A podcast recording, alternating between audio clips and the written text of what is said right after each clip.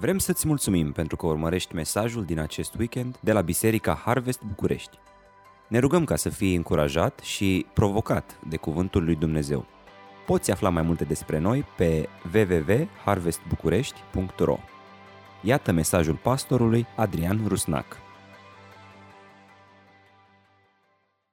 Vreau să încep mesajul din dimineața aceasta cu o întrebare cât se poate de simplă. Cum ai reacționat tu dacă cineva de încredere, auzi? Da, cineva care este de încredere și care cunoaște foarte bine biserica noastră, comunitatea noastră Harvest București, ne-ar scrie o scrisoare sau ne-ar trimite un video în care, printre altele, să ne spună următoarele cuvinte. Poate că, să spunem așa, uh, ar fi sora Lavinia din Norvegia, Uh, sau, uh, eu știu, nu vine alte nume în minte în momentul acesta, dar o persoană care ne știe foarte bine, în care noi avem încredere, care ne trimite o scrisoare sau un video și ne spune printre altele următoarele cuvinte. Dragilor, judecând după atitudinea pe care o aveți atunci când sunteți împreună, nu pot să vă laud. Pentru că întâlnirile voastre vă fac mai mult rău decât bine. Cum ai reacționa la un astfel de gând? Probabil că te-ar șoca și te-ar determina să te întrebi, Domne, ce este așa de greșit în atitudinea noastră față de întâlnirile pe care le avem împreună ca și biserică, încât ea, atitudinea, să ne facă atât de rău? E bine, vă vine să credeți sau nu, dar Apostolul Pavel a adresat exact aceste cuvinte bisericii din orașul Corint. Și aceste cuvinte sunt extrem de relevante și pentru noi astăzi. Și știți care este atitudinea greșită care transformă întâlnirile noastre și întâlnirile bisericii din Corint în ceva atât de toxic? Ceva încât să le facă rău? E bine, răspunsul este maniera cu care ei se apropiau de masa Domnului. Nu la întâmplare, Pavel spune, acela care mănâncă și bea fără să distingă trupul Domnului, mănâncă și bea judecata împotriva lui însuși. Și poate asculți asta și spui, bun, bun, dar care este consecința la asta? Ce efect are în momentul în care ai o atitudine în care realmente nu știi să distingi între trupul Domnului și alte lucruri care se întâmplă acolo? Ascultați-mă, ne spune Pavel. De aceea, de ce? Pentru că nu știți să distingeți, pentru că aveți o atitudine greșită față de masa Domnului. Mă ascultați? De aceea mulți dintre voi sunt slabi și bolnavi și destul de mulți dorm. Observați, dragilor, sănătatea spirituală și chiar fizică a unei biserici locale este dată de atitudinea pe care o avem față de masa Domnului. Și dacă ții notițe, sper că ți-ai adus Biblia la închinare. Dacă nu, ce ar fi să te deplasezi în momentul acesta înspre o bibliotecă, să pui mâna pe o scriptură, pe o copie a Cuvântului Dumnezeu și dacă ai un carnețel, te rog să-ți notezi, iată ideea centrală cu care Uh, plecăm la drum în mesajul acesta, atitudinea credinciosului față de masa Domnului comunică nivelul lui de sănătate spirituală. Și vreau să te întreb, oprește-te un pic și gândește-te la asta. Când a fost ultima dată când ți-ai pus problema atitudinii tale față de masa Domnului? Este una sănătoasă? Comunică atitudinea ta față de masa Domnului în lumina Scripturii, evaluându-te în lumina Scripturii că ești un credincios sănătos sau nu. Și poate că nu știi să răspunzi la întrebarea asta și nu este nicio problemă. Pentru că mesajul acesta nu este despre a te blama, nu este despre a te face să te simți prost, ci e despre a încerca să înțelegem în lumina cuvântului lui Dumnezeu, prin Duhul Sfânt care ne cercetează dacă atitudinea noastră este una corectă față de masa Domnului. Ne aflăm într-o serie de mesaje pe care am intitulat-o noi în oraș, conectat, dar fără compromis. Și apropo, cred că ar trebui să schimbăm titlul la seria asta din în uh, oraș conectat în oraș uh, izolat. Izolat, dar fără compromis. Da? Ar fi un titlu destul de bun. Da? În oraș, izolat, dar fără compromis. Dar asta este problema. Că adesea evaluăm întâlnirile noastre ca și biserică prin prisma principiilor orașului. M-am simțit bine sau nu?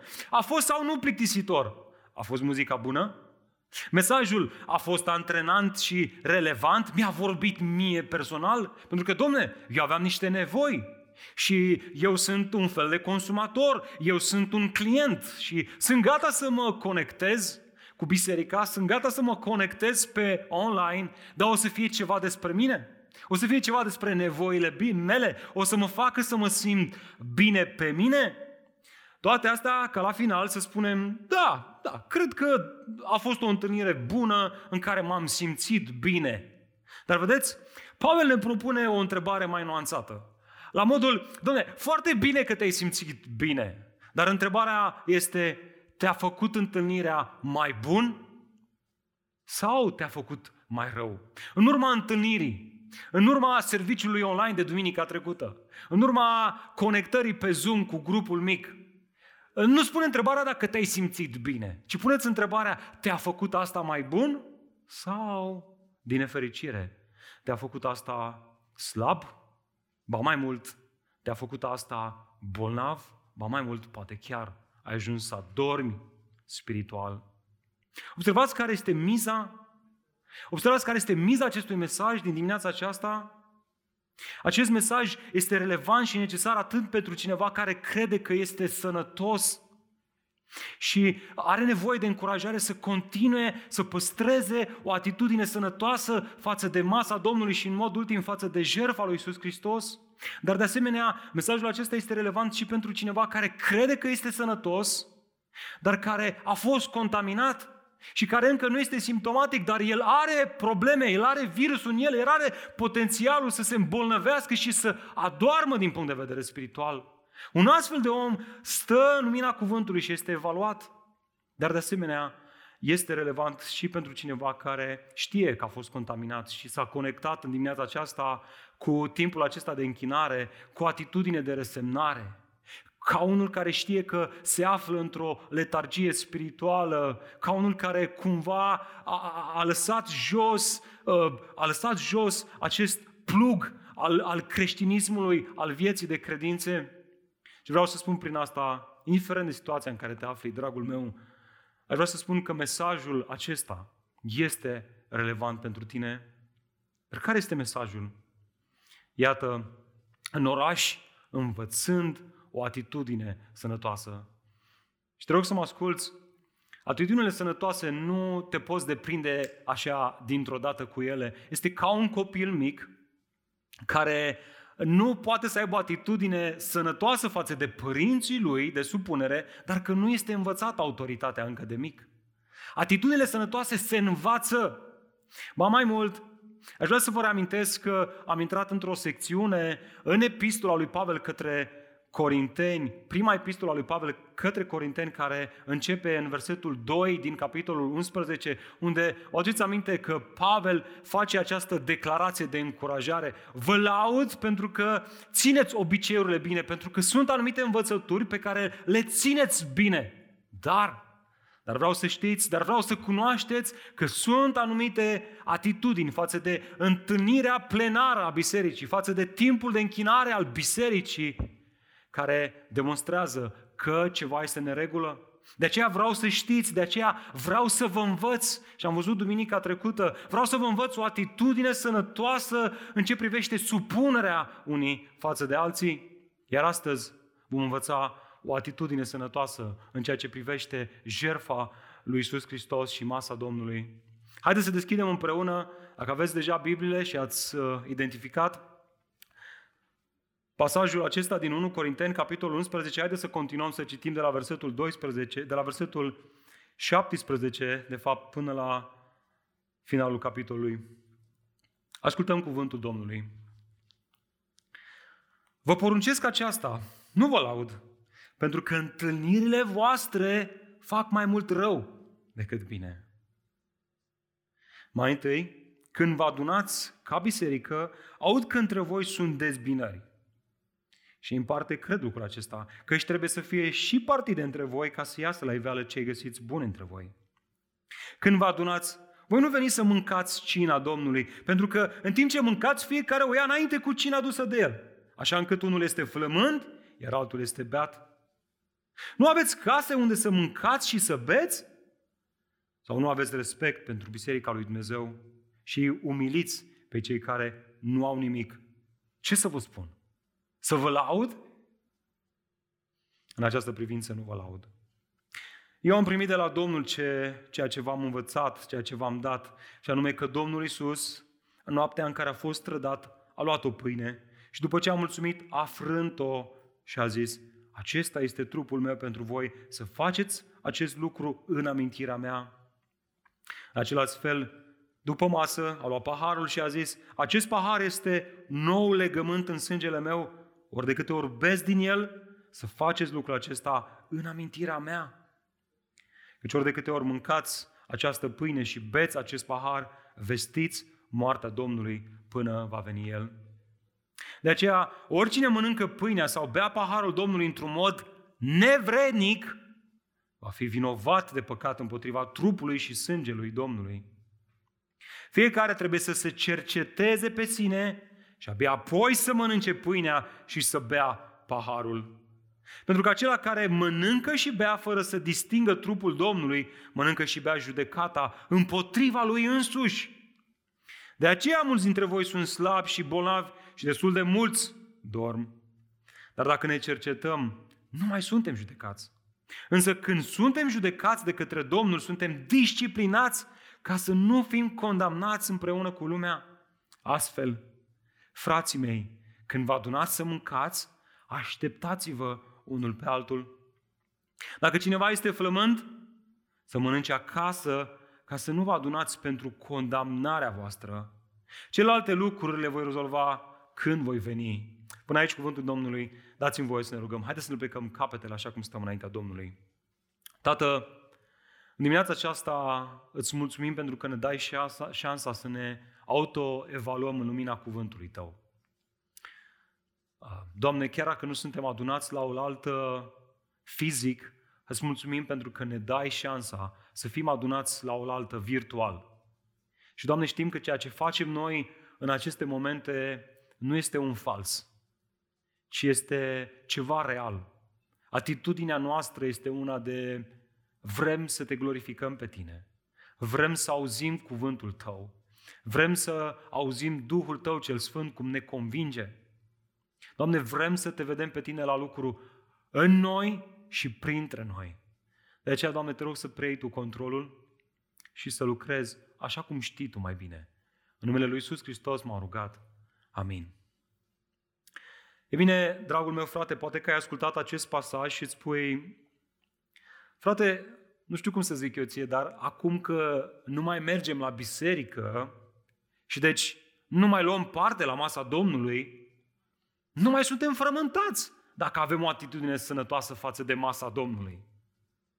nu e așa? Poate că te gândești la asta chiar acum. Deci, ce rost are să mă gândesc dacă eu am o atitudine sănătoasă față de jertfa lui Hristos sau nu? Așa că ce am făcut? Am tras obloanele creștinismului, am ridicat obloanele Netflixului și am zis, punem puțin creștinismul deoparte și lunile astea, când nu ne mai putem întâlni la biserică, suntem pe cont propriu în izolare. Hashtag fac ce vreau. Și tocmai asta este ispita. Iată de ce noi, împreună cu liderii bisericii și echipa de prezbiteri, am decis să continuăm să ne întâlnim în perioada asta. Am continuat să facem eforturi și uh, am invitat oameni care să ne ajute să transmitem live. De ce? Pentru că am vrea să folosim aceste mijloace contemporane care în mod virtual mediază întâlnirea noastră împreună. Nu vrem să ne izolăm unii față de alții. Da, fizic, pentru că știm că în felul acesta ne protejăm uh, din punct de vedere al sănătății. Dar nu vrem să ne izolăm spiritual unii față de alții. Vrem să fim împreună. Iată de ce liderii de grup mic fac eforturi considerabile să medieze întâlniri pe Zoom. Nu că ar fi ușor, dar este sănătos, pentru că este real.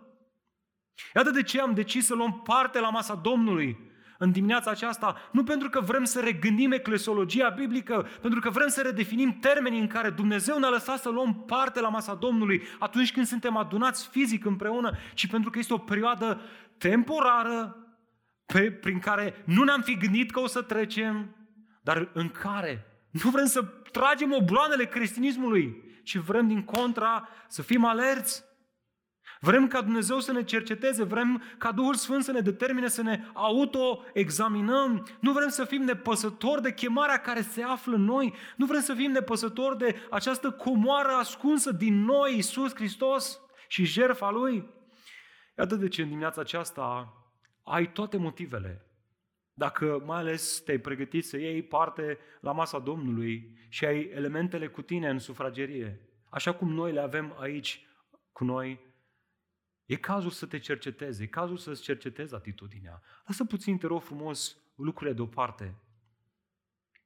Și fă o rugăciune simplă și sinceră înaintea lui Dumnezeu. Doamne, stau înaintea cuvântului Tău veșnic. Stau în prezența Duhului Tău cel Sfânt. Stau împreună cu frații mei la închinare. Vrei să mă cercetezi, te rog? Vrei să-mi vorbești? Dragule, dacă la grupul mic adesea facem această dar de socoteală în care ne cercetăm unii pe alții și dăm socoteală unii altora și ne purtăm de grijă unii altora în felul acesta, în dimineața aceasta ai ocazia să te auto-examinezi. Pentru că masa Domnului este o invitație pentru tine personal. Mihai, Georgiana, Nelu, Eliza, E pentru tine, e un moment în care tu ai ocazia să te cercetezi pe tine însuți, să te autoanalizezi. Îți mulțumim, Doamne, pentru momentul acesta. Prin urmare, iată întrebarea cu care navigăm astăzi în text. O întrebare care a răsunat de-a lungul istoriei și anume, este atitudinea mea una potrivită pentru a lua parte la masa Domnului? Nu e așa că ne-am pus întrebarea asta de multe ori? Oare sunt eu într-o zonă potrivită, într-un moment potrivit, într-o conjunctură potrivită, cu o atitudine potrivită, cu o postură potrivită, ca să iau parte la masa Domnului? Și mult în textul acesta văd trei răspunsuri. Mai întâi, da, ești într-o atitudine potrivită atunci când îi respecti pe cei din jurul tău. Uitați-vă cu mine în versetul 17. Vă poruncesc aceasta, spune Pavel, dar nu vă laud. Pentru că întâlnirile voastre fac mai mult rău decât bine. Dragilor, nu știu dacă realizați, dar aceasta este biserica unde predica Apollo, cel mai plin de carismă predicator al Noului Testament. Ascultă, biserica unde predicase mai bine de trei ani de zile și unde urma să mai predice Apostolul Pavel, cel mai mare teolog. Și totuși, despre ea se spune că întâlnirile lor produceau mai mult rău decât bine. Vă vine să credeți una ca asta? Așa că nu putem să nu ne întrebăm, Pavel, vrem să știm ce, domne, ce anume se întâmpla în biserica din Corint, încât întâlnirile acestea aveau un impact atât de negativ. De ce? Pentru că vrem să ne asigurăm că dăm și noi la o parte lucrurile astea. E bine, mai în continuare, în continuarea textului, Pavel ne arată trei lucruri care nu au ce căuta la masa Domnului. Știți care? Mai întâi notează-ți. Dezbinările. Observați, observați versetul 18. Mai întâi, când vă adunați ca biserică, aud că între voi sunt ce? Ce spune acolo? Dezbinări. Și în parte cred lucrul acesta. De ce? Căci trebuie să fie și partide între voi. De ce? Ca să iasă la iveală cei găsiți buni între voi.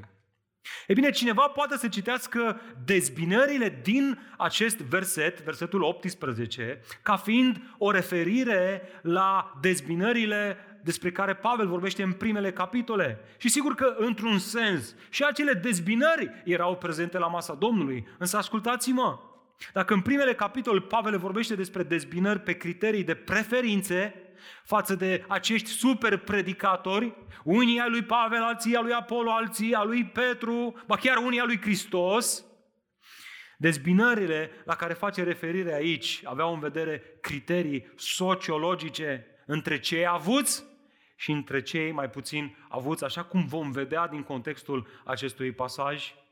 Oare de ce?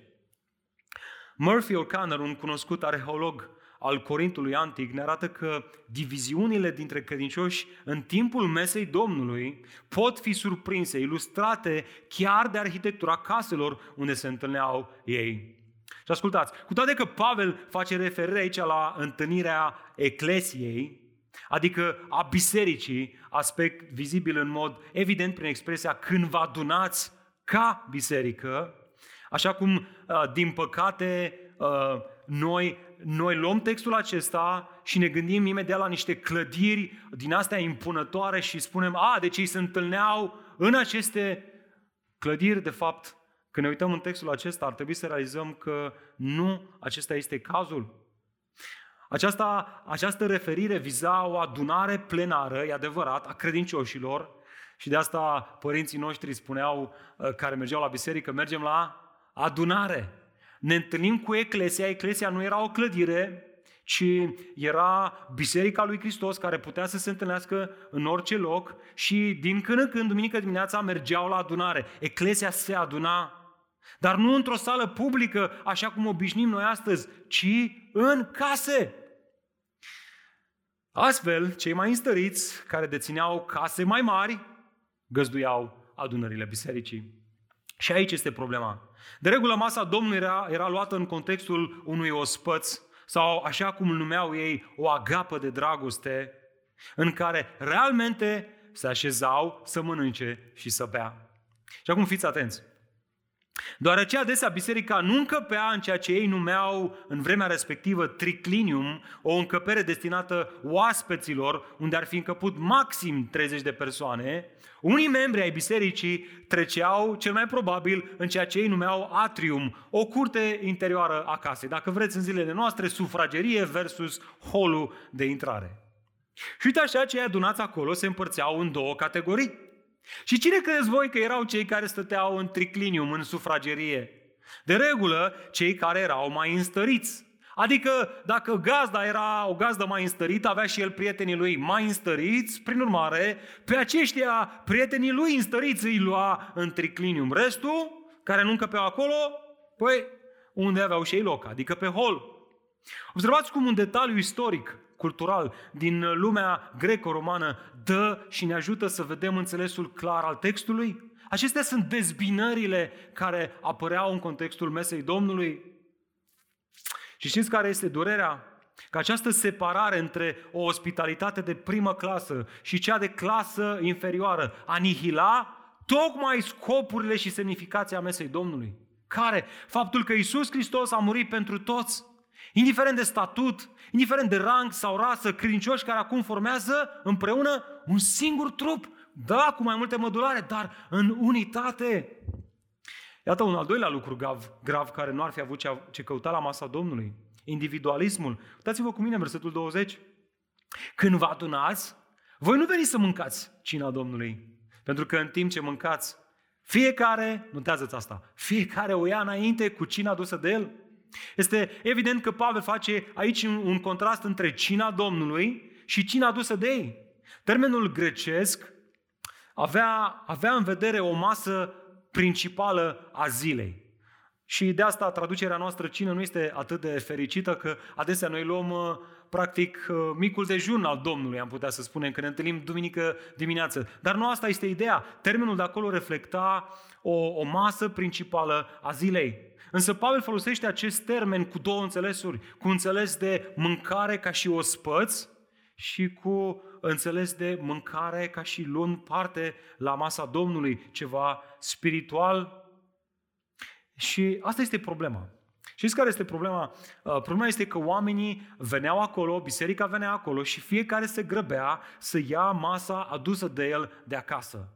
Ei nu, ei nu se întâlneau cu, cu gândul că urmează să ia parte la masa Domnului, ci ei, ei se întâlneau cu gândul că au ceva mâncare, probabil că ăia mai înstăriți o mâncare mai bună și se grăbeau să-și protejeze mâncarea și să o ia înaintea celorlalți.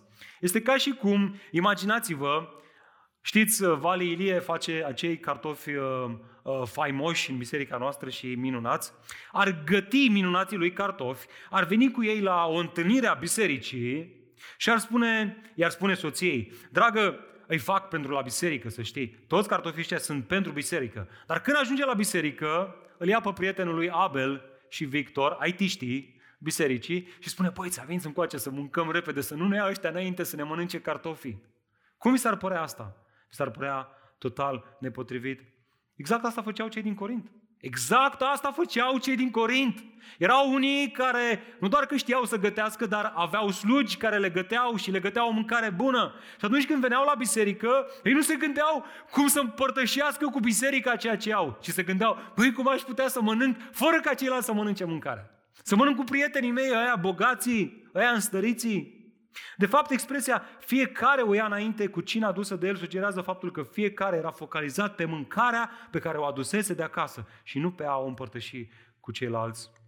Și aici este problema că aceasta nu mai era o agapă a dragostei, a unității creștine, ci un simplu ospăț în care cei săraci erau umiliți de cei bogați. Vedeți cât de departe de spiritul Evangheliei, de, de caracterul lui Hristos care mânca cu cei săraci la masă, care împărțea totul cu ei?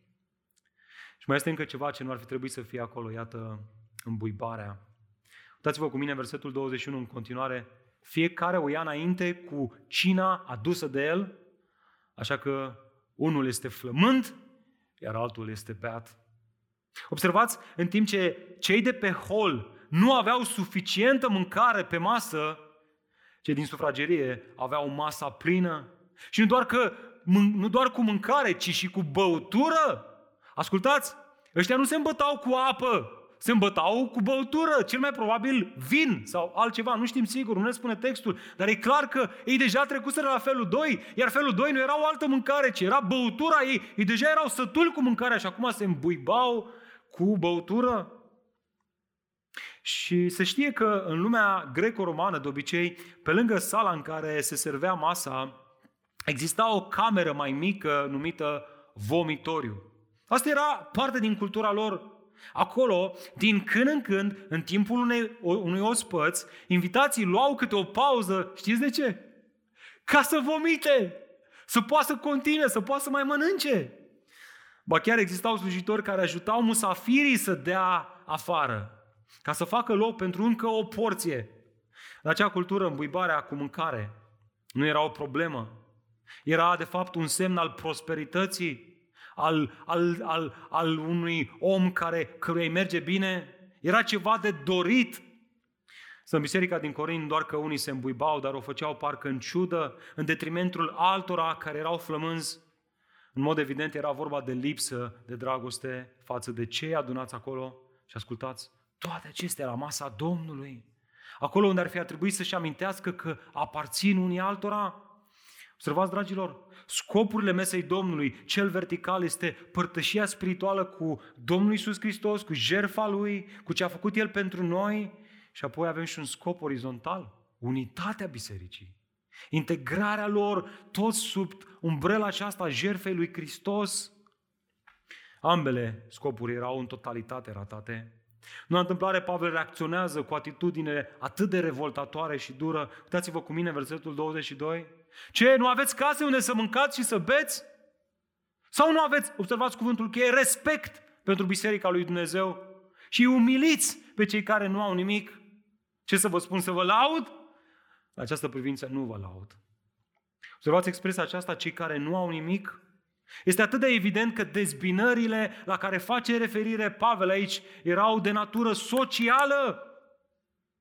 În timp ce cei săraci făceau foamea, ceilalți erau îmbuibați. De ce? Nu spune cât se poate, declar Pavel, deoarece nu aveau respect față de ceilalți, ci din contra căutau să-i umilească, să-i înjosească. Iar termenul grecesc de aici denotă desconsiderare sau chiar dispreț. Observați, nu doar față de cei săraci, ci față de întreg trupul lui Hristos, de biserica adunată în locul acela Frate, dar care este lecția pentru noi astăzi și aici? Te rog să-ți notezi. Respectul față de Biserica lui Dumnezeu, dragule, nu este o postură adoptată într-o clădire în care se adună biserica, ci o atitudine de dragoste și unitate față de credincioșii care formează biserica. Ori lucrul acesta este atât de relevant în cultura noastră românească, știți de ce? Deoarece suntem învățați încă de mici să recunoaștem că, bis- că biserica este de fapt un lăcaș de cult, o construcție fizică. Aceste clădiri în care ni se spune că nu vor, să nu vorbim atunci când intrăm, care, care, în care ni se spune că dacă pășim în ele prin arhitectura lor, o să, o să ne inspire o postură de reverență și respect față de, de ce? Față de ce? Clar nu față de prezența lui Dumnezeu acolo datorită credincioșilor, ci datorită locului fizic. Când de fapt observați respectul pe care îl cere Dumnezeu este față de semenii noștri care se adună acolo. Iată de ce, dragilor, ne este așa de greu să gândim că am putea să luăm masa Domnului în perioada asta. Pentru că nu suntem adunați la lăcașul de cult al bisericii. Pentru că nu suntem adunați în locul fizic. De ce nu am putea să luăm masa Domnului acolo unde suntem fiecare, în casele noastre și să ne bucurăm de ceea ce Dumnezeu a făcut pentru noi? Observați? O atitudine sănătoasă la masa Domnului începe prin modul în care îi privești pe cei din jurul tău. Specific prin faptul că îi onorezi. Specific prin faptul că mulțumești lui Dumnezeu pentru fiecare în parte, că i-a ales și i-a mântuit. Iată de ce masa Domnului este menită să fie luată atunci când ne adunăm la oaltă, când suntem împreună. Alo, fratele, tu nu vezi evidentul? Noi nu suntem împreună, noi nu suntem la oaltă. Așa este. Și totuși avem un paradox. Nu suntem împreună fizic și totuși suntem împreună virtual, nu-i așa? Uite-te puțin pe Facebook acum o să vezi, dacă dai un, un scroll, o să vezi că sunt acolo frățiorii noștri, surioarele noastre, sunt acolo conectate, mediați de virtual, noi suntem împreună. Sufletește, suntem adunați împreună. Spun eu că virtualul poate să redefinească și să înlocuiască fizicul? Categoric nu. Dar ceea ce facem noi astăzi aici este ceva special. Noi suntem toți la aceeași oră, adunați, mediați fiind de online, împreună, putând astăzi să celebrăm, să-l, celebrăm, să-l celebrăm pe Hristos. Îl și, îl și văd pe fratele Tajbac cum își mângă el barba Um, mi-l și imaginez pe Manu cum își așează el uh, ochelarii. Are el gestul ăsta în care își așează mereu ochelarii și mai face el acolo ceva, mai slujește el ceva. Mi-l și imaginez pe fratele Nelu cum, cum își încordează ochii obosiți de viață și de lucru și se gândește, Doamne, ce vremuri trăiesc. Să, să fiu adunat cu biserica în jurul unui ecran, n-am crezut că voi experimenta așa ceva. Biserica lui Hristos adunată în fața unui ecran, da, adunată în fața unui ecran, dar în mod ultim adunată de dragostea lui Hristos, din respect unii față de alții, în jurul lui Hristos. Și asta este fain. Aș vrea să-ți mulțumesc, dragule, că din respect pentru biserica noastră, ți-ai făcut timp în dimineața aceasta să te conectezi online. Sper că ți-ai pus uh, hainele de zi, dacă ești în pijamale. Poate duminica viitoare îți pui niște haine de biserică. Ar fi o idee, nu? O sugestie dar ceea ce ne aduce împreună în fiecare duminică dimineață, fie și așa online, este respectul pe care îl purtăm unii față de alții. Faptul că ne-am conectat pe contul bisericii noastre și pe live-ul bisericii noastre și nu la live-ul altor biserici, este pentru că avem un respect față de biserica noastră. Faptul că câțiva au venit să slujească aici este pentru că vă respectăm pe cei de acasă și vă iubim și vrem să facilităm un timp de închinare împreună.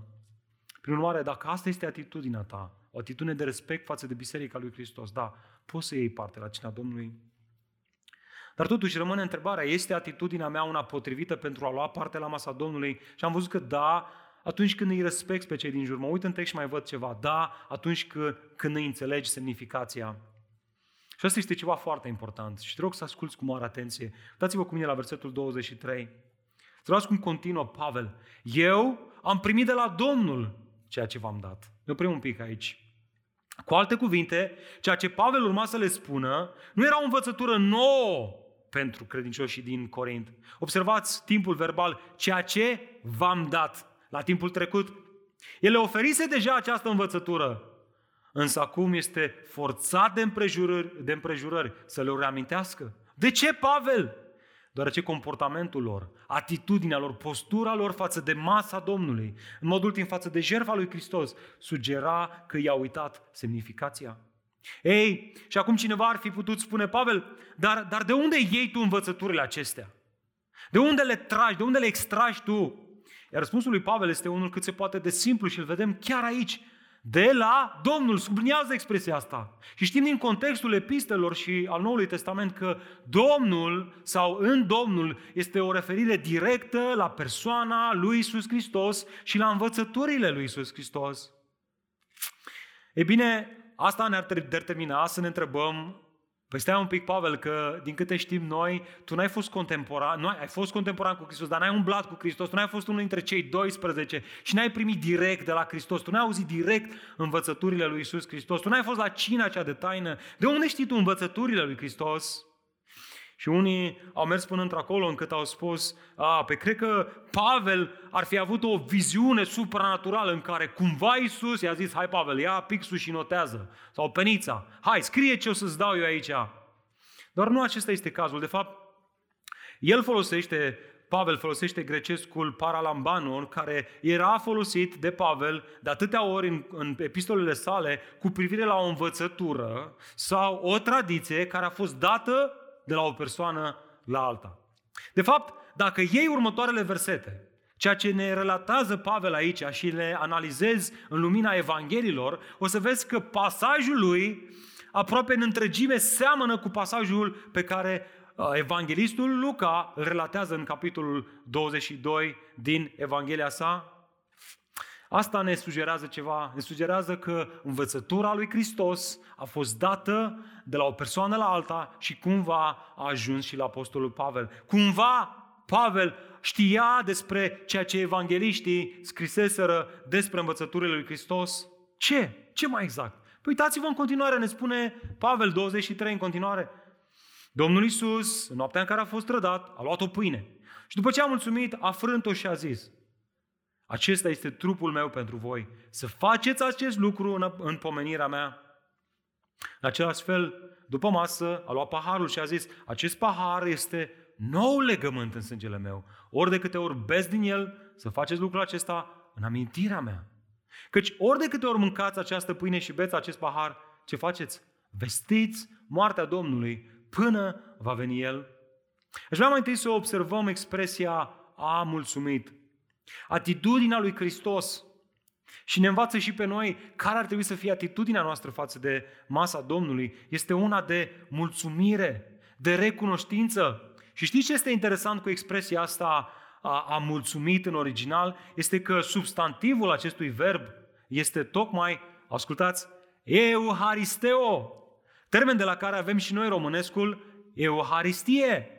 Sau, așa cum mai este el cunoscut în uh, tradiția poporului nostru român, împărtășanie sau comuniune, mai spun unii. Și asta e chestia. Că noi, evanghelicii, cam fugim de acest termen, pentru că, în general, el uh, face, din punct de vedere istoric și al tradiției istoriei, referire și la transubstanțiere. Adică la faptul că atunci când preotul se roagă peste cele două elemente, pâinea și rodul viței, cumva cele două simboluri se transformă în trupul și sângele fizic al lui Hristos. Dar asta este o învățătură pe care noi o răspingem și considerăm că este nebiblică. De ce? Păi haide să, haide să probăm, haide, haide să vedem dacă, dacă stă în picioare o astfel de teorie. Iată o întrebare. Și uite-te la text. Când a mulțumit Hristos la cina cea de taină pentru pâine, când le-a luat pe cele două în mână și a început să mulțumească Tatălui pentru ele, ce spuneți voi? S-au transformat ele în trupul său? Categoric nu! Nu putea să fie trupul fizic aici și să fie în același timp și în cele două elemente? Categoric nu. Este, este atât de evident și, și de bun simț, aș spune eu, că, că Iisus Hristos folosește cele două elemente ca o metaforă. Ele arătau un viitor la ceea ce urma să se întâmple, adică trupul lui fizic urma să fie zdrobit pe lemnul crucii, să fie răstignit și acolo să curgă sângele său, care era o ilustrație dată în mod fizic prin acest pahar că acela era sângele care urma să fie un semn al noului legământ. Iar astăzi, ce fac ele astăzi? Ele sunt o metaforă fizică care ne arată și ne ajută să ne amintim de ce a făcut Hristos. Prin urmare, ucenicii comemorau ce urma să se întâmple, noi comemorăm ceva ce s-a întâmplat deja. Ei, și îi spune tu, păi stai un pic frate, dacă este ceva ce s-a întâmplat în trecut, de ce e nevoie să o facem? De ce trebuie să o facem? Păi vedem în text aici cel puțin două motive pentru a lua parte la masa Domnului și motivele sunt date chiar de Hristos. Mai întâi, pentru a, pentru a ne aminti noi. Observați, vă rog, versetul 24, a doua parte, să faceți acest lucru în amintirea mea. De fapt, această expresie apare de două ori, atât în versetul 24 cât și în 25. Și atunci când face referire la pâine și atunci când face referire la pahar, noi facem cele două lucruri spre amintirea lui Hristos. Prin urmare, momentul mesei Domnului are în vedere amintirea lui Hristos. Accentul, ascultă, nu cade pe noi, nu cade pe biserică, chiar dacă noi suntem cei care ne adunăm să facem asta, ci el cade pe amintirea lui Hristos, cel care și-a răscumpărat o biserică cu sângele său. Prin urmare, toate gândurile noastre ar trebui să fie îndreptate înspre Isus Hristos. Dragilor, avem așa mare nevoie zilele acestea să ne fixăm atenția pe Isus Hristos, pe această jerfă care ne-a dus prin credință o moștenire care este păstrată în cer pentru noi, ascultă, care nu se degradează, nu se strică, nu se ofilește și nu poate fi contaminată de nimeni și nimic. Doamne, îți mulțumim pentru asta. Toate acestea în condițiile în care, în care nu am meritat să primim tot ceea ce Hristos ne-a dat și este doar meritul Lui. Asta facem noi la masa Domnului. Ne amintim de această moștenire care este în Sfinț, care este în noi, care este în mine și care este în tine. Nu în exterior, nu într-o clădire, ci în inimile noastre. Și mai este un motiv. Știți care? Foarte interesant. Pentru a le spune altora, pentru a ne aminti noi și pentru a le predica altora. Observați, vă rog, versetul 26. Făcând asta, vestiți moartea Domnului până va veni Hristos. Observați, vă rog, că masa Domnului nu este o practică relevantă doar pentru biserică, ci interesant și pentru cei din afara bisericii.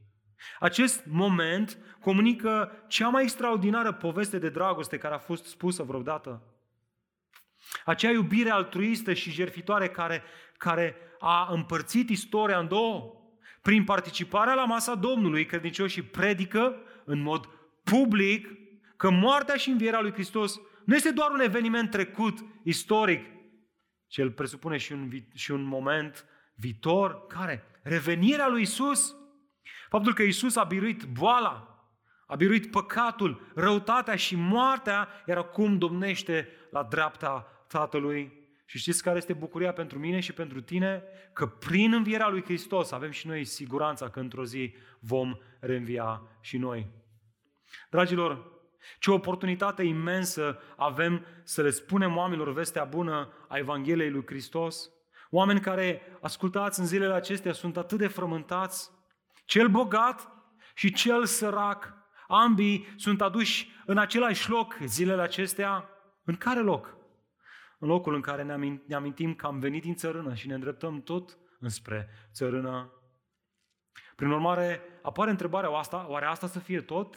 Țărâna să fie destinația finală? Și pentru că suntem creați după imaginea lui Dumnezeu și pentru că Dumnezeu a creat în noi gândul veșniciei, imediat începem să ne gândim aia, ar trebui să fie ceva dincolo de moarte. Moartea mă sperie, dar, dar trebuie să fie ceva dincolo. E bine, masa Domnului, atunci când luăm parte noi ca și biserică, ne amintește că da, este ceva dincolo de moarte, că este Hristos care așteaptă să revină să ne ia la El și atunci când luăm parte la masa Domnului, pentru că noi o luăm într-un mod egoist, ne amintim că avem oportunitatea să ne predicăm nouă și apoi avem oportunitatea să le predicăm altora. Lecția pentru noi? Notează-ți-o. Dacă atitudinea credinciosului în vechiul legământ era mereu de frică și insuficiență, ascultă, dragul meu, în nou legământ atitudinea, atitudinea este de încredere totală și suficiență. Ce minunat! Dragilor, asta spune textul acesta că prin sângele lui Hristos a fost deschisă o nouă cale, o nouă ușă, o nouă intrare înaintea Tatălui, care, care nu depinde de performanțele închinătorului, care nu depinde de cel care îl caută prin puterile lui pe Dumnezeu, ci care depinde în mod exclusiv de jerfa lui Hristos, care a fost adusă odată pentru totdeauna, ci care depinde de performanțele, de faptele lui Hristos. Ce minunat! Prin urmare, textul acesta nu poate fi folosit pentru a face predici acuzatoare și moralizatoare la adresa credincioșilor noului legământ, ci predici care înalță lucrarea perfectă și completă a lui Hristos și care conduce credinciosul noului legământ la un singur punct. Știți la care? La o atitudine de adorare și închinare. Dar uite așa, unii care aud toate acestea încep să-și frece mâinile și să fie neliniștiți, să fie stresați. Știți de ce? Pentru că spun ei, le este frică că o asemenea abordare a cinei, a cinei Domnului încurajează pe cineva la păcat.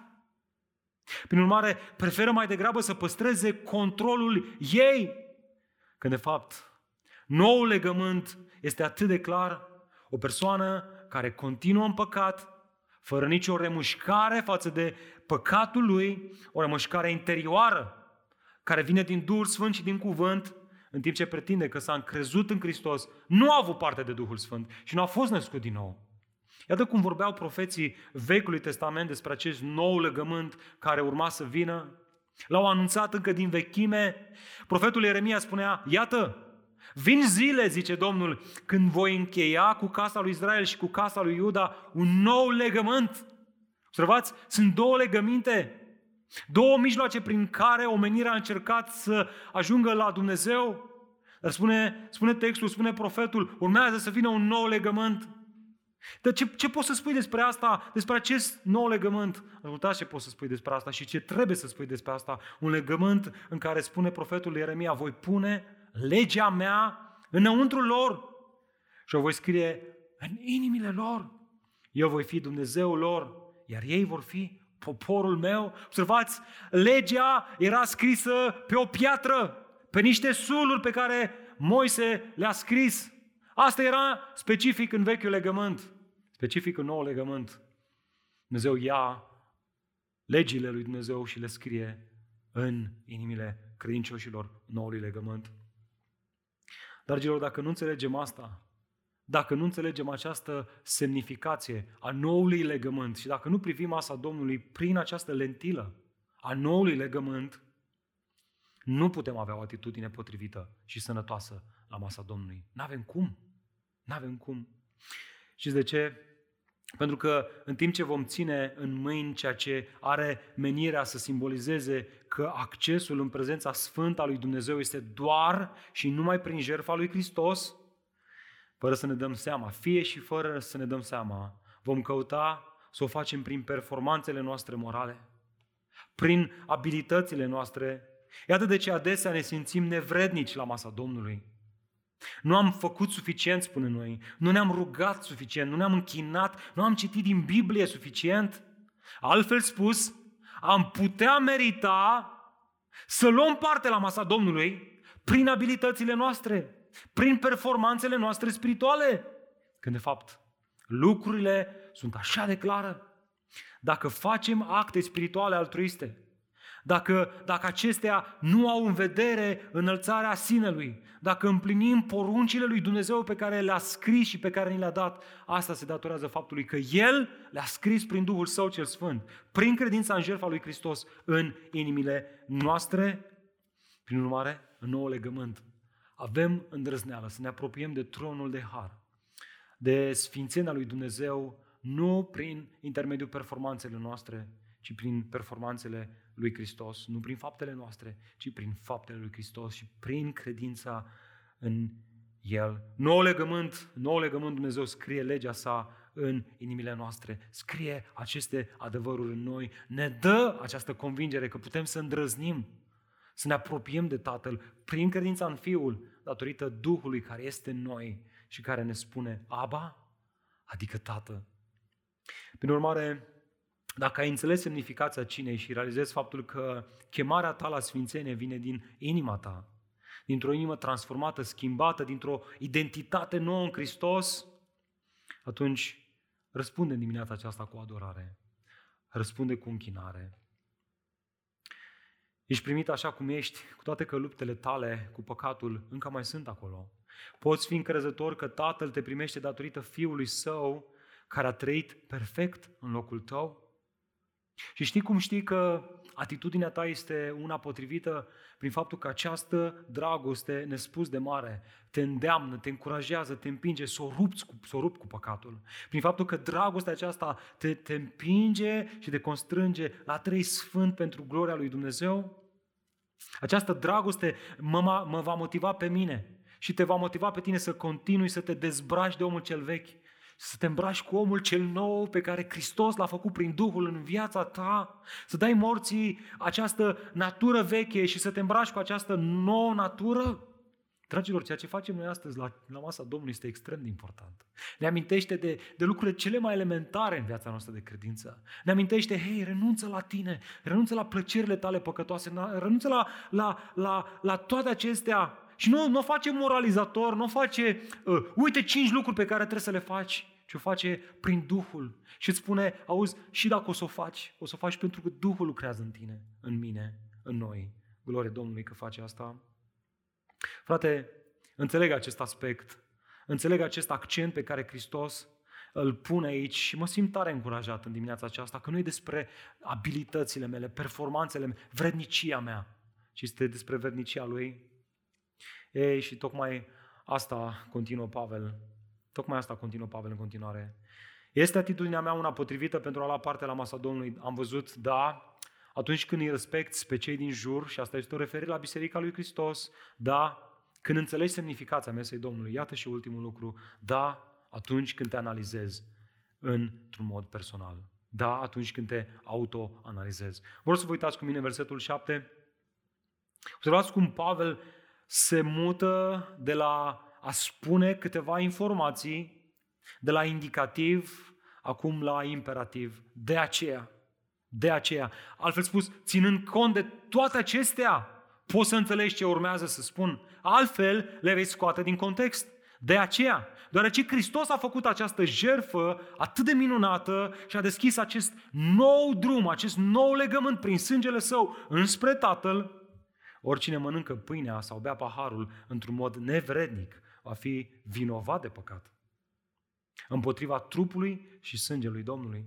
Observați cât de serioase stau, cât de, cât de serioase sunt lucrurile și cât de, cât de rele erau, era situația din Biserica din Corint. Uite, așa ne întrebăm repede și noi, ce înseamnă până la urmă să mănânci și să bei într-o atitudine nevrednică?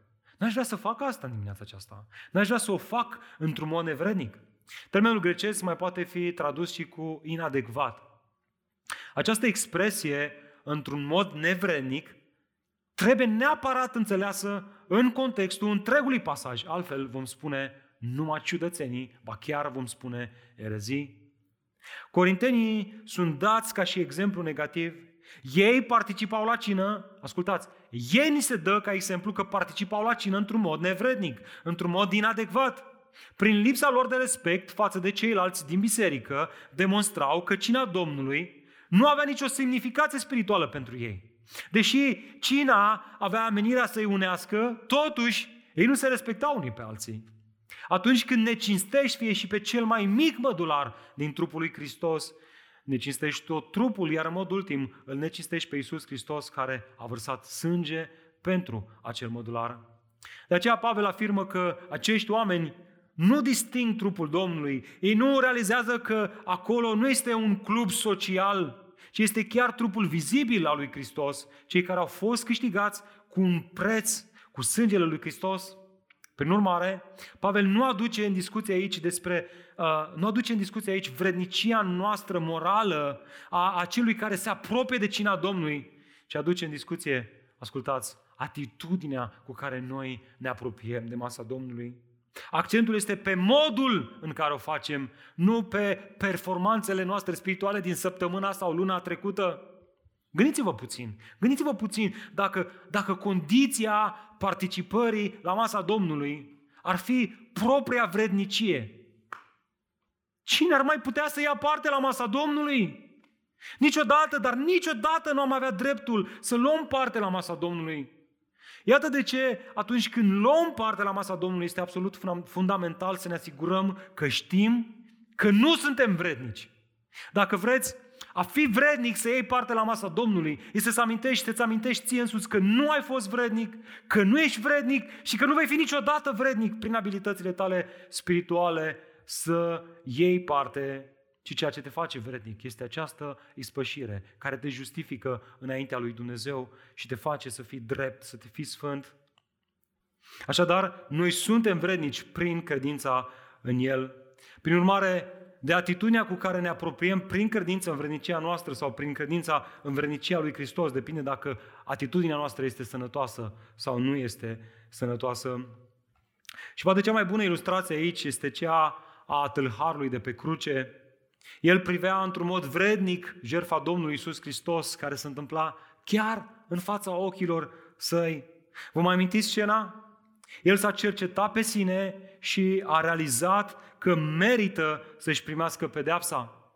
Ba mai mult, a văzut în Hristos singura lui soluție de mântuire. Atenție, nu de, nu de pe cruce, nu mântuirea de pe cruce, nu să fie dat de pe cruce așa cum a făcut-o celălalt tâlhar, ci mântuirea de păcate, de a fi în cer. El a spus, Iisuse, adu-ți aminte de mine când vei veni în împărăția ta. Iată ce este așa important să ne auto, de ce este atât de important să ne autoanalizăm la cină. Cum facem asta? Versetul 28. Uitați-vă împreună cu mine dacă încă aveți Bibliile în mână. Fiecare trebuie să se cerceteze pe sine și abia apoi să mănânce pâinea și să bea paharul. Pentru că acela care mănâncă și bea, ascultă, observați că din nou Pavel rezumă, fără să distingă trupul Domnului. Observați, asta este problema, că nu distingi ce se întâmplă acolo, că banalizezi momentul. Fără să distingi trupul Domnului, o astfel de persoană mănâncă și bea judecata împotriva lui însuși. Această cercetare de sine nu poate să însemne altceva decât ceea ce Pavel detaliază în aceste versete. Ce frate, ce anume? O cercetare care are ca miză înțelegerea adevăratei semnificații a mesei Domnului. Sigur, în vederea identificării unor păcate ascunse, dacă sunt, a unor, dacă sunt în viața credinciosului, poate a unor derapaje morale, însă, atenție, nu ca să determinăm dacă putem să luăm parte, ci ca să o luăm cu atitudine potrivită, știind că nu este în regulă ce facem în viața noastră, știind că soluția la acea problemă este tot Hristos, nu să ne încordăm noi, ci să ne zmerim, să ne zdrobim și să mergem înspre Hristos, ca El să ne dea putere să ne răstignim firea și cu poftele ei, acele lucruri care ne determină să păcătuim și să trăim având acum bucuria și puterea lui Hristos în viața noi, noastră. Altfel, nu avem nicio șansă să luăm într-un mod vrednic masa Domnului. Care este lecția pentru noi? Iată lecția. Credinciosul sincer trebuie să se autoanalizeze, nu ca să afle dacă poate sau nu să ia parte la cina Domnului, ci ca să afle dacă o face cu o atitudine sănătoasă. Asta înseamnă, fratele meu drag, sora mea dragă, să realizăm că semnificația spirituală a acestui moment este uh, ceva dincolo de fizic, este ceva spiritual. Asta înseamnă să uh, ne punem întrebarea, să ne punem întrebări. Înțeleg eu că nu este o simplă masă, că nu este o simplă cină? Îmi amintesc eu acum de Hristos și de trupul lui frânt pe cruce? Realizez că toți acești oameni care iau simultan împreună cu mine reflectă Biserica lui Hristos, care este un singur trup cu mai multe mădulare? Dar ce se întâmplă dacă nu mă cercetez? Ce se întâmplă dacă nu pun întrebările astea? Uitați-vă cu mine, versetul 30. De aceea mulți dintre voi sunt slabi și bolnavi și destul de mulți dorm. Pavel nu vorbește aici într-un mod figurat. O boală spirituală poate, o, o boală spirituală poate avea chiar și un impact fizic. Observați progresia cuvintelor slabi, bolnavi și chiar adormiți. Prin urmare, ceea ce are ca scop să fie ceea ce prin urmare, ceea ce are ca scop să fie un mijloc al harului în viața credinciosului, dacă ne apropiem cu o atitudine nepotrivită, poate să ajungă în punctul acela în care să fim judecați de Dumnezeu. De ce? Pentru că atitudinea noastră față de jertfa lui Hristos este una nepotrivită. nepotrivită. Observați de, cum, uh, observați de cum bisericile ajung să devină adormite din punct de vedere spiritual, ba chiar bolnave din punct de vedere spirit, uh, fizic, prin faptul că ajung să se încreadă în puterile lor, prin faptul că se apropie de masa Domnului, crezând că acesta este un act pe care îl facem în baza vredniciei noastre. Săptămâna asta mă simt mai bine, luna asta mă simt mai bine, am trăit mai sfânt. Ce vor păți aceștia dacă vor avea atitudinea aceasta? Versetul 32. Însă când suntem judecați de către Domnul, suntem disciplinați ca să nu fim condamnați împreună cu lumea. Wow! Este har! Dumnezeu îi iubește! Ei nu-și pierd mântuirea. Nu asta spune textul, ci, ci spune altceva. El, Dumnezeu, nu vrea ca noi, cei care luăm parte la cină, cei care suntem credincioși ai noului legământ, să fim, să fim, să fim judecați în sensul în care să pierim împreună cu lumea, ci să fim judecați în sensul în care a fi disciplinați, a fi corectați, a fi aduși înapoi pe un drum sănătos, cu atitudine sănătoasă. Prin urmare, dragule, dacă nu te cercetezi singur, atunci cu siguranță încercările grele care vor veni în viața ta, pe care Dumnezeu le va permite, pe care Dumnezeu le va îngădui, te vor determina să o faci. Și nu e așa, câți nu s-au trezit abia pe un pat de spital ca să realizeze cine este Hristos și ce minunat a lucrat în viața lor. Însă nu spun asta ca să ameninți pe cineva, mă rog ca în dimineața aceasta cuvântul și Duhul Sfânt să te cerceteze suficient de mult ca să te oprești din nebunia ta și să trăiești într-un mod sfânt pentru gloria lui Dumnezeu. Frate, dar eu mă întreb ce se va întâmpla dacă ne cercetăm. Iată versetul 31 în continuare. Dar dacă ne cercetăm, dar dacă ne autoexaminăm, observați, nu mai suntem judecați. Altfel spus, dacă ne cercetăm pe noi înșine și ne apropiem de Hristos cu o atitudine sănătoasă, în baza sângelui lui Hristos, prin această nouă cale pe care o avem înaintea Tatălui, consecința este că nu suntem judecați. De ce? Pentru că Hristos este Cel care ne face să fim vrednici. Wow, ce frumos! Observați versetul 33. Astfel, frații mei, când vă adunați să mâncați, așteptați-vă unul pe altul. Dacă cineva este flământ, să mănânce acasă. Ca să nu vă adunați pentru condamnarea voastră, adică pentru judecata voastră care aduce disciplinare. Dar pentru ce? Și pentru a vă încuraja pe unii pe alții în nou legământ pe care îl aveți în Hristos. Și apoi spune Pavel, celelalte lucruri le voi rezolva când voi veni. Altfel spus, mai sunt și altele. Expresia aceasta, așteptați-vă unul pe altul, îmi place așa de mult în dimineața aceasta și în fiecare duminică când luăm parte la masa Domnului, pentru că are o semnificație importantă. Știți de ce? Deoarece ea exprimă atât de frumos consecința orizontală a jertfei lui Hristos, un grup de oameni care se așteaptă unii pe alții, iar sensul literal din spatele verbului grecesc este acela de a ne primi bine unii pe alții, de a ne accepta unii pe alții în ciuda diferențelor dintre noi. Aici nu este loc de egoism și individualism, Iată de ce masa Domnului nu poate și nu trebuie luată în izolare. Tu de unul singur. Da? Pentru că cineva ar putea să spună, frate, dar o iau eu acasă. Ce rost are să ne mai chinuim cu online-ul ăsta? Ce rost are să, mai, să ne mai chinuim să luăm toți odată? Pentru că în felul ăsta nu am exprimat unitatea dintre noi. Unul ar putea să o ia miercuri, joi, vineri, dar nu exprimă scopul ei. Da, scopul ei are în vedere cel o, vertical, să ne amintim de jertfa lui Hristos, dar mai este și un scop, scopul orizontal să ne amintim de unitatea dintre noi. Dragilor, iată, dimineața aceasta avem șansa să ne amintim de faptul că noi nu suntem vrednici și că acceptarea dintre noi nu este în baza performanțelor noastre morale. Îl accept pe Viorel, îl accept pe Gabi, uh, o accept pe sora Cecila, pe sora Stella și împreună luăm parte la cina Domnului. Nu pentru că sora Stella a făcut ceva special luna asta și merită să ia parte la cină, ci pentru că Hristos a făcut pentru ea ceva special. De aia îmi place așa de mult cuvintele lui Richard Vurban care spunea atunci când ne simțim nevrednici să luăm parte la cina Domnului, de fapt suntem cei mai în măsură să o facem.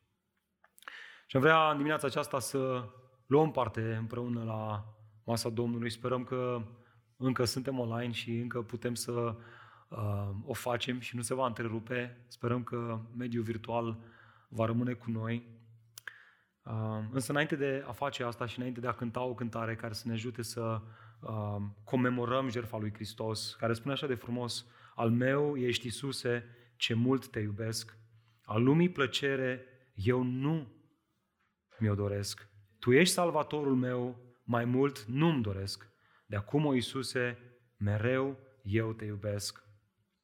Ca să mă răscumperi pe cruce ai murit și spinii a ta frunte adânc au rănit. Întâi m-ai iubit tu, în veci te slăvesc, de acum, o Iisuse, nespus, te iubesc.